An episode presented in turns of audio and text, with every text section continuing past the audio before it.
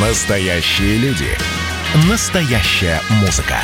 Настоящие новости. Радио «Комсомольская правда». Радио про настоящее. 97,2 FM. эм. Россия и Беларусь. Время и лица.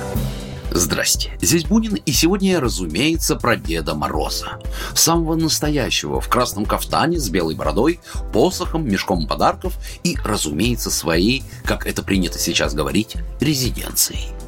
Поскольку мы все давно вышли из детского возраста, то хорошо знаем, что праздничный старичок в оленей упряжке проводит лишь самые горячие деньки накануне Нового года, а в остальное время он, как и положено дедушкам, живет дома. Заморский Санта-Клаус в финском Равниеме, что за полярным кругом, наш российский в Великом Устюге, а белорусский, конечно и логично, в самом знаковом месте Беларуси, в Беловежской пуще. В этой одной из самых знаменитых туристических достопримечательностей республики круглый год главный новогодний волшебник принимает гостей в самом большом и древнем лесу Европы.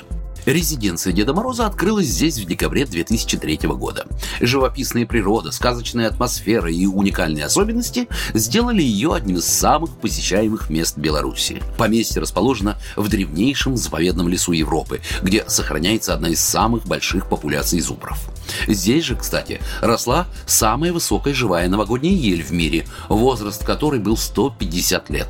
В новогодние праздники ее украшали рекордным количеством лампочек. К сожалению, летом 6 лет назад ель начала усыхать, и ее спилили. Однако в пуще все равно растет еще немало лесных красавиц, история которых насчитывает не менее двух веков. Вообще же белорусские и русские Деды Морозы – братья. Они похожи и внешне, и по характеру. Зовут белорусского дедушку Зюзя, и живет он в лесу. Зюзя – олицетворение холода и стужи. Он приходит с наступлением крепких морозов. В народе даже такое выражение есть – замерз, как Зюзя. Считается, что раньше Зюзя ходил без шапки, босиком и в белых одеждах. Он был лысым, толстым, а в руках вместо посоха носил булаву. Современный Зюзя больше похож на русского Деда Мороза. Одевается практически так же, ну, разве что шубу иногда надевает белую. Его резиденция напоминает сказочную страну. Тут повсюду стоят резные домики, в которых живут волшебные персонажи. Помимо теремов Деда Мороза и Снегурочки, одним из самых интересных мест в поместье является скорбница, в которой хранятся подарки, сделанные детишками Деду Морозу. А еще тут есть музей ледяного быта, мастерская матушки зимы и поляна, на которой сидят 12 месяцев.